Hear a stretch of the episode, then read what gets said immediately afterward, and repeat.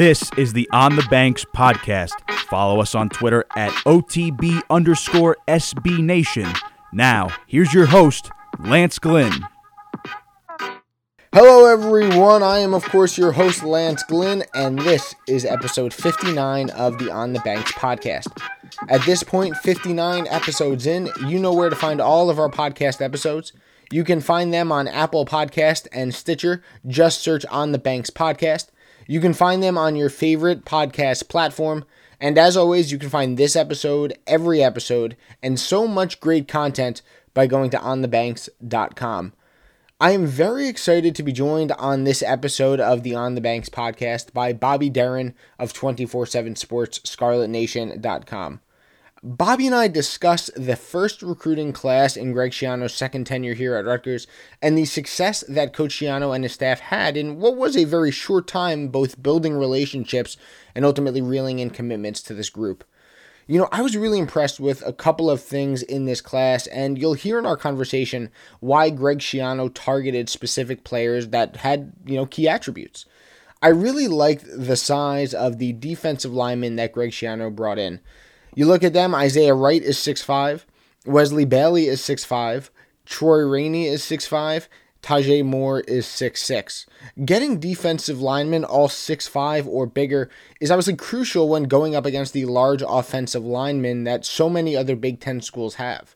You look at this roster last year, they had three defensive linemen at least 6'5, and one of them in Willington Previlon he's used all of his eligibility and is either going on to the NFL or to things after college. Greg Schiano managed to more than double the amount of defensive linemen that are at least 6'5, which, as I said, is obviously much needed in the Big Ten. I also appreciated Coach Schiano's ability to recruit from the transfer portal. You look at really six guys that he brought in Peyton Powell, Aaron Cruikshank, Malik Barrow, Ireland Burke, Michael Dwumfour, and Brandon White. This was his first time as a head coach really using the portal and bringing in those six guys, all who have Power 5 experience. It was huge. It is so hard for players to come in as freshmen and make a drastic impact. But when you bring in players, when you when when players come over with college tape and college experience, they can come in and they can be highly successful. This 2020 class brought with it a lot of positives and I think really showed off the traits that Greg Schiano was going to target in kids for classes to come.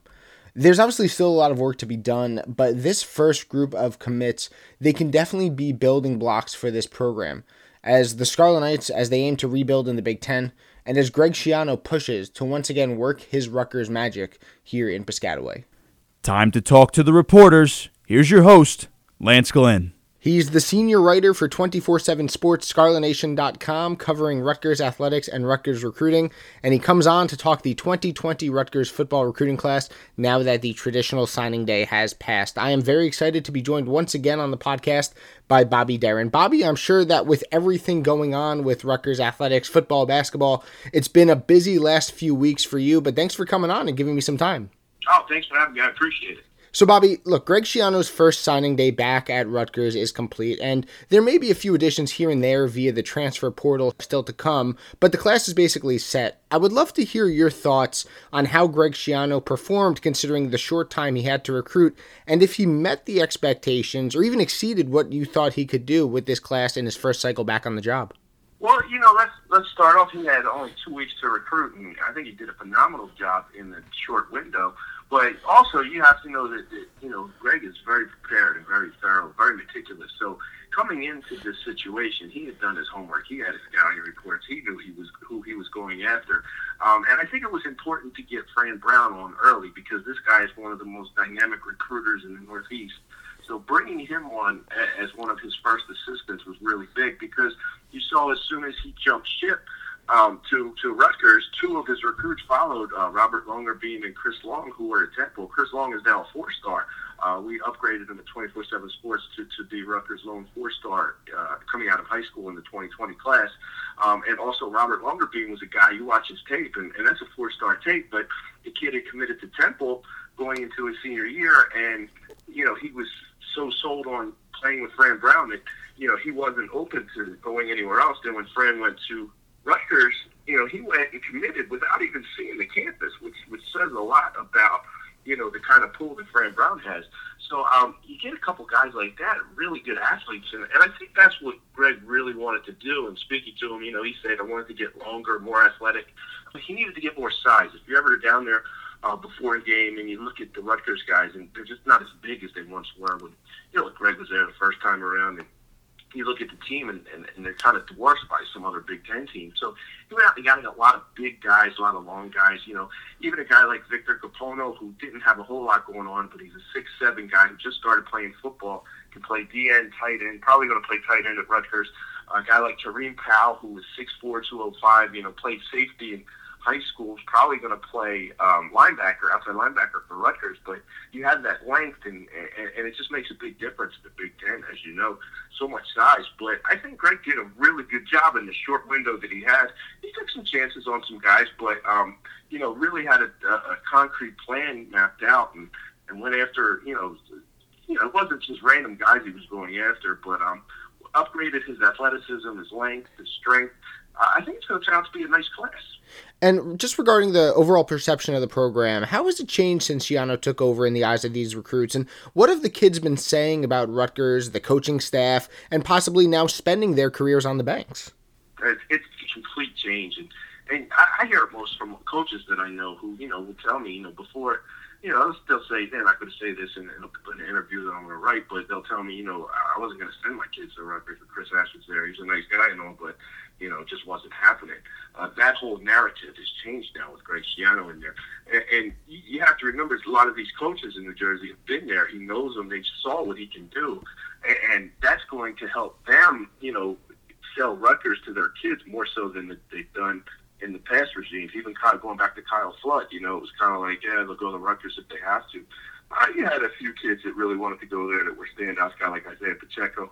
But for the most part, the general reception was, well, you know, let's let's fall back on Rutgers. You know, now it's hey, let's check this out. We could be the the class that changes things. And Schiano just has a presence to him. If you ever met him when he walks into a room, he you know he's somebody. Even if you know if you don't know him as Rutgers football coach or you don't know him, just seeing him work a room and talk and command, you know, uh, that, that that attention from people, he has a presence about him, and that really helps in recruiting because you know you have to sell yourself and you have to sell your program. And part of that is how you do it with, with the presence, the aura you have. And, Schiano just has that it factor.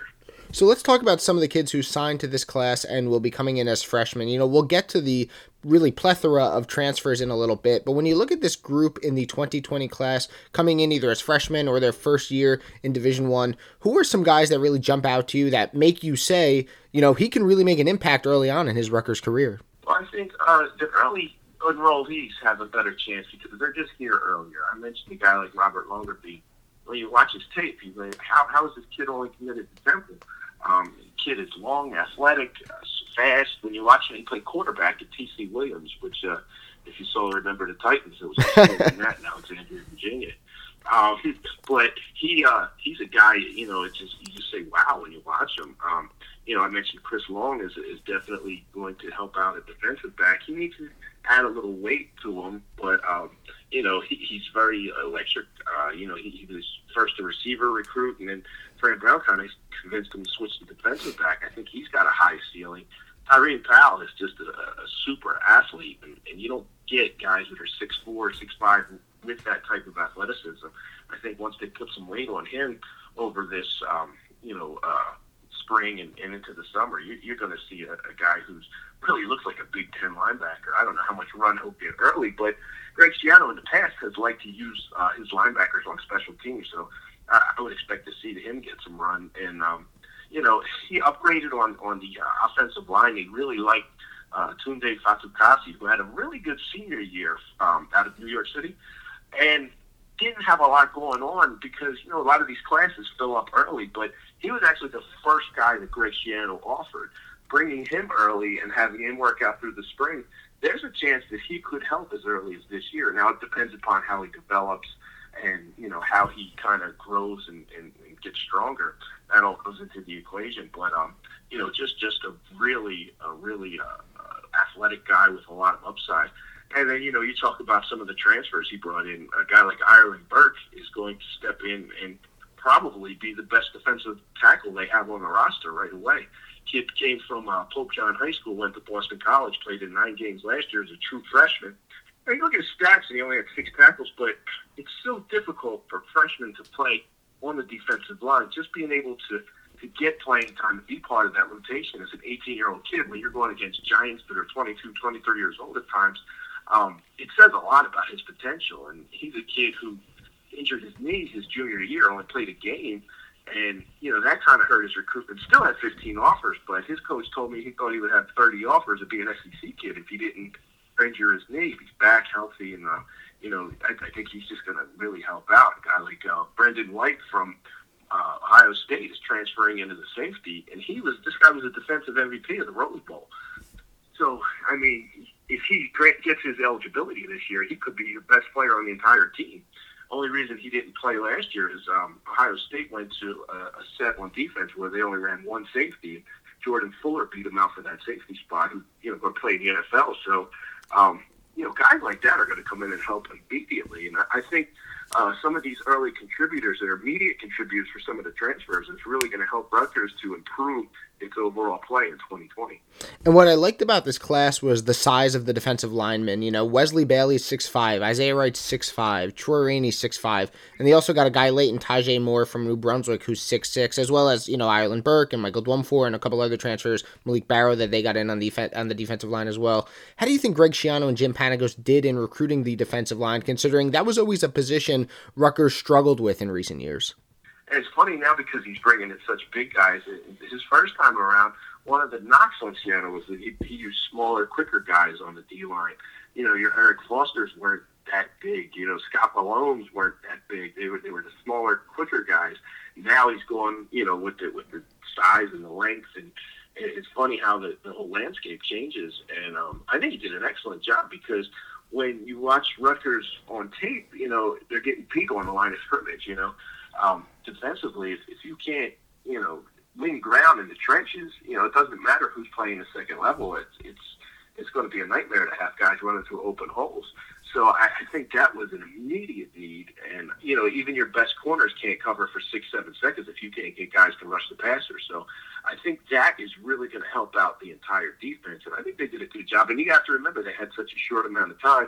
Now it's still going to be work in progress, so they're not going to come out and be the best defensive line in the Big Ten. But I think you will see gradual steps towards um, a, a, a you know, towards more respectable play on the defensive line. I think they did a good job of addressing that. Uh, like you said, with the size, it's, it's just going to have a different look to that defensive line. And, you know, you may have uh, answered this earlier, but they did bring in a couple athletes, Tyreem Powell, Chris Long, Robert Longerbeam, and Victor Konopka, that could play multiple positions or could end up at a few spots. What do you know about where these guys may end up and, and where they are projected at to make the biggest impact? The Konopka's been working out as a tight end, and, and I, I think he's going to, uh, you know, he'll start out there. And Greg had even said, I spoke to him on Wednesday uh, via conference call. He said that, you know, we're going to try guys out of position, but that's not like where they, they might not be where they went lined up. So Konopka's going to go to tight end. They really don't have much in the tight end uh, as far as depth. You know, you have Matt Alaimo, Jonathan Lewis coming back off an injury, and that's really. You have a bunch of walk-ons. Um, so there's a need base there uh, at the tight end position. So Konopka I can see playing there. Um, Tyreem Powell is is probably going to be an outside linebacker, but again, you know, you have to get him on the field and see what he does. Longerbeam is an interesting one because he fits the mold of, the, of a corner that was really good. He was an all-state defensive back, but then you watch his tape with the ball in his hands, and he's just, you know, he's so dynamic. He makes guys miss. He's quick. He's shifty. I mean, he's just a really good football player. And I go back to when Mohamed Sanu came in. He came in during spring practice, and for the first 12 practices, Mohamed Sanu played safety, and we were allowed to watch every practice back then. He made one of the most devastating hits over the middle. Um, I can't remember. I think it might have been Aaron Hayward he hit. I, I thought he, like, you know, I thought they going to get a stretcher out on this kid. He hit him so hard. By the 13th practice, Mohamed Sanu was at wide receiver because Rutgers had really no options at receiver. Marcus Cooper at the time was the best guy. So I think that's important to keep in mind when you look at a guy like Longerbeam. He might come in and be a bang up corner, but you look over at wide receiver in the last few years, Rutgers hasn't exactly had all Big Ten guys playing the position. So there's a need there at wide receiver. So it'll be interesting to see if he sticks at defensive back or is shifted because of that need. And you know, there are a few kids in this class as well that could potentially be those diamond in the rough kind of guys that Greg Schiano really loved bringing in in his first tenure. You know, obviously the most famous ones are, are the McCourties, you know, either two or low three star guys, and look what they ended up turning out to be. All these kids, they'd be under recruited kids that that turn out and exceed expectations here. Are there any guys in this group that stand out to you as ones we could look back on at the end of their time here and say, wow, like, look, we really got a steal with this guy that was under recruited? Uh, I think the first guy that comes to mind is Jamir Wright Collins. Now, he did not sign his letter of intent, committed on signing day. Um, you know, they still have to get some academics squared away. And a lot of schools laid off of him um, because of that situation. You know, coming out of Paterson Kennedy has all the tools to be an excellent Big Ten linebacker. If you watch his film and you see him play in person, I mean, he high jumps uh, ridiculous heights. He's one of the best in the state. Um, and he's just he's just a raw athlete that covers so much ground so quickly. So if he can hook up those academics and, and bring that together, I, I really like what, what he brings to the table. He's just a, a, a really tough, you know, really tough athlete, and his athleticism was off the charts. Then you look at the offensive line, a guy like Brian Felter, who didn't get a, a ton of recruiting attention, maybe because he's a little on the shorter side, but not by much. Um, you know, the first time Greg was here, I can remember him recruiting six foot seven offensive linemen that never played it down.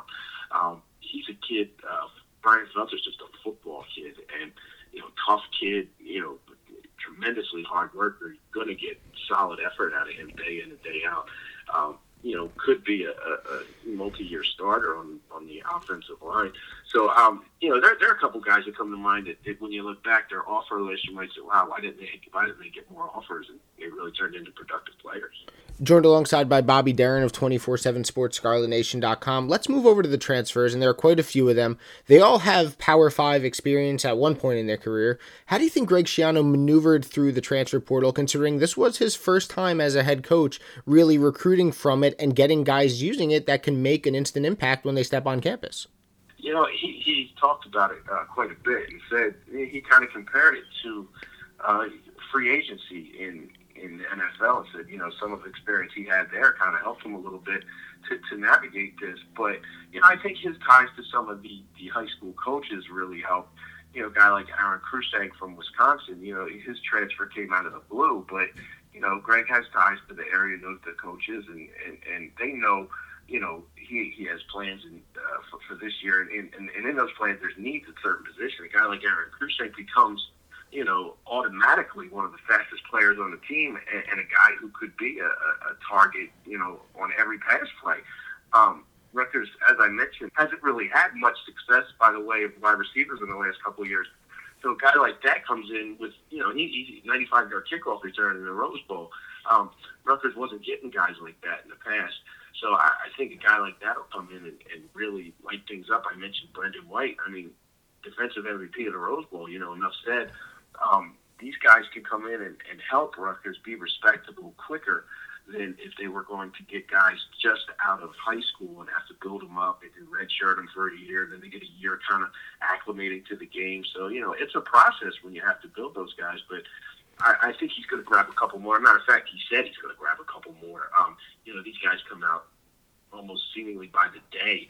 So you never know who you're going to get. But um, the defensive line was upgraded. You talk about uh, Michael Dwumfour, you have um, Malik Barrow and Ireland Burke. You know, three defensive linemen there that are going to play a lot that weren't on the team last year that have Power Five experience.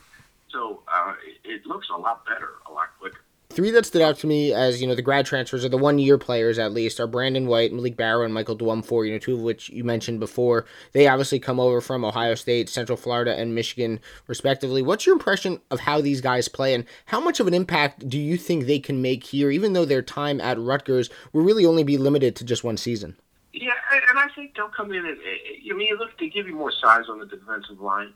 Um, is a guy who's played a lot at Michigan. I mean, and, and even though he didn't start a ton over there, you know, you look at some of the guys he's backing up, and you know, are in the NFL.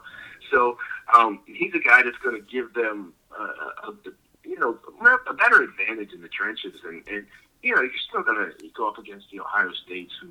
Who, who have you know you know you've seen what they did last year, but you know when you're playing the Illinois and the and the Marylands and the Indianas of the world, this is going to put you right with them. Malik Barrow's an interesting one. He's been hurt his whole career. So uh, Greg Schiano thinks he's healthy, thinks he can contribute. I, I don't know if he's going to be a star, but he might be a serviceable guy. Um, I, I just think that, you know, with Ireland Burke in there, you're going to see that defensive line be a lot more, uh, you know, they'll be a lot tougher than they were in, in the past. You had a lot small, a lot of smaller guys in there, and and when you're getting beat off the ball, there's nothing that you can really do to compensate because you know you're really hanging the rest of the defense out to dry.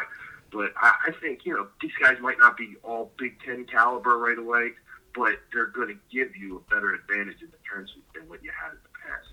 And of course, the transfers that will be here longer include, you know, Peyton Powell, Ireland Burke, as you mentioned, Aaron Cruikshank, that which we talked about. Obviously, all three need waivers from the NCAA to be eligible this season. First off, do you foresee all three of them getting that waiver? And second, what do you think the three of them bring at really positions of need for Rutgers with Burke on the D line, Cruikshank as returner and a receiver, and Powell really as an athlete that can kind of play multiple positions? Yeah, I, you know, I see. Well, from what I've heard, that Cruikshank and Burke are, are probably going to get their waivers. Is a little bit more of a question mark. You know, he left Baylor uh, before the start of last season, was committed to Utah, backed out of that, and then came to Rutgers. So he might have a harder time selling it, but the NCAA is getting a lot more lenient. So I'll be curious to see how he, he um, you know, how that transpires. If you remember back, Johnny Lang got denied but appealed it and then won the appeal late in summer. So um, he, I, I was betting, I would bet the first two, Cruikshank and, and Burke, and then I don't know if I put too much money down on Powell. But um, Powell's an interesting one because they're going to come in and try him out at quarterback, and he's extremely athletic. Rutgers hasn't had a athlete like that playing quarterback for as long as I can remember. And, you know, they're not exactly burning it up with the quarterbacks they've had over the past years. So it'll be interesting to see how he performs. And I think the spring will be a good indication of where he winds up. Um, you know, if he comes out and it's it's obvious that the quarterback thing isn't clicking, Greg's not going to keep him there for too long because he's too good of an athlete to just leave there.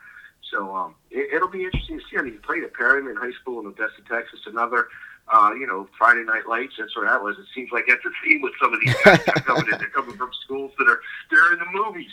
So uh, you know, as I mentioned Longerbeam earlier, but uh, he's an interesting one because he's a heck of an athlete can play a lot of different positions. But I, I'd like to see what he's got at quarterback because um, I, I'm more of a fan of mobile quarterbacks personally, and, and I think it would bring a whole new dynamic, dynamic to the offense.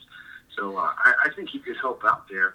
You know, he's got to do it on the field first, but um, you know, uh, Cruikshank, we mentioned, uh, kick returner. Rutgers has really not had a prolific kick returner since Janarion Grant, and I think he already brings that to the table. You saw what he did at Wisconsin, and um, can also play the slot, bring speed. I, I think he's, he is a really good decision for him because going to Wisconsin, as you know, it's a, it's a run-heavy offense. It's not really friendly towards receivers in, in the passing game. So uh, I think it was a good choice by him.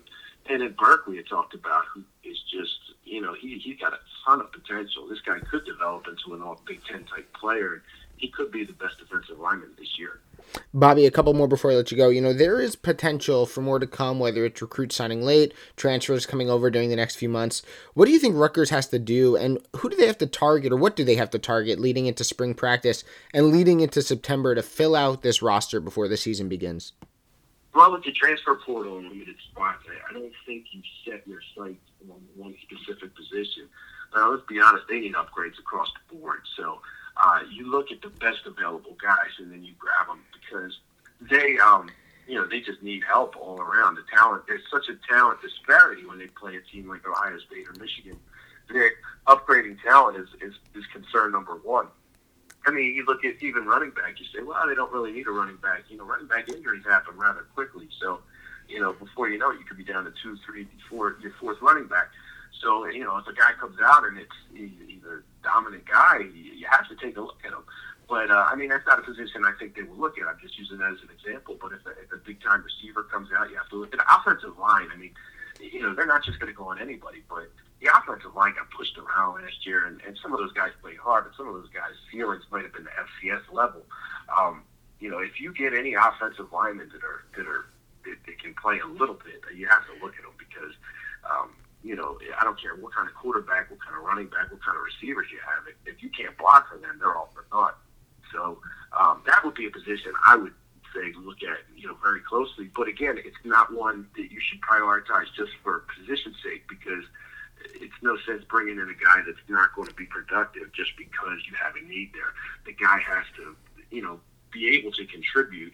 And, and if it's not going to be the offensive line, you know, get get another uh, safety in there. You know, they, they need help back there. So um, get a wide receiver in there, get the best guy available. And I think that's the the, the way that Greg Schiano is going to navigate through this. Bobby, last one. You know, there are about 10 months until early signing day for the 2021 class, and really a year until the traditional signing day. Elijah Clark, a defensive back out of Camden, was the first to commit to Rutgers in that 2021 group. Looking at the rest of that class, who are some recruits Rutgers fans should keep an eye on? Some kids that Rutgers is targeting early that you think the staff is going to try and make a run at? Well, they're, they're you know they're, they're blanketing uh, what Greg calls the state of Rutgers with offers. Um, guys in Florida, guys in Jersey, Pennsylvania, New York, Maryland. Um, you know, once the recruiting starts to get through the spring, you'll really start to see the, the choices narrowed down because sometimes you're just handing out offers and guys really don't even know much about the program. But getting back to Elijah Clark, I was at a, one of his seven on seven practices a couple weeks ago. Kid just moves phenomenally. And Fran Brown is really recruiting South Jersey well. Um, you know, uh, Clark's teammate Deuce Chestnut uh, is high on Rutgers. He was waiting for LSU offer. I don't know if that's going to come. He's a four-star kid. Uh, he's another one that's talked about playing with Elijah next level. Jalen Cheek was also down there, in Winslow Township. Rutgers going to have to fight off a push from Penn State with him, but the Fran Brown factor in South Jersey goes a long way. And, and, you know, if you get those three guys, you have a potential starting secondary for years to come. Um, so I, I think you're going to see a push down there to get some of those South Jersey guys, and and even even in North Jersey, you know, they're, they're bringing some guys on campus. Um, you know, during the um, basketball game a couple weeks ago when they had a bunch of recruits on campus, Taiwan Malone, the number one player in the state for Bergen Catholic, was sitting next to Greg Schiano during the basketball game. So, you know, he has a history of, of working recruits in the state for a long period of time. So he's just getting started now with that. But a guy like Malone, he's going to start and, and continue on and continue on.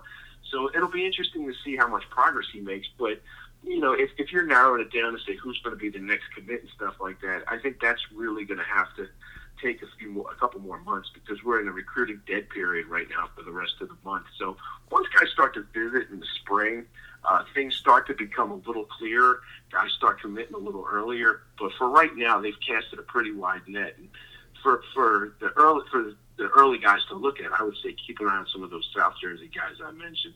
Um, Rutgers doing a good job down there, and uh, like I said, Fran Brown is just a phenomenal recruiter. He, he could lock down that part of the state this year and, and bring in a, a host of guys, guys like Mike Jarvis out of Shawnee as well. Um, you know, there, there's there's a lot of talent. So um, keep an eye on South Jersey. But um, you know, like I said, the state of Rutgers is casting a wide net, and Schiano has offers out to a lot of different places. And in the coming months, it'll start to really focus in on who's who's the guys that are that are really considered an early commitment. Bobby Deren of 24 7 Sports, ScarletNation.com. You know, recruiting is always so fluid and it's always moving along. You guys do a great job at 24 7, bringing Rutgers fans all the insight on potential Scarlet Knights. Thanks again, Bobby, for coming on the podcast and, and coming on to talk some Rutgers football. All right, thanks for having me. I appreciate it.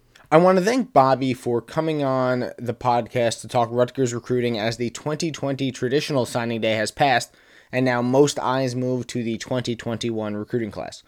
First off, you know, this February National Signing Day has really become so insignificant now that most players sign in December and most classes are filled on that early signing day as well.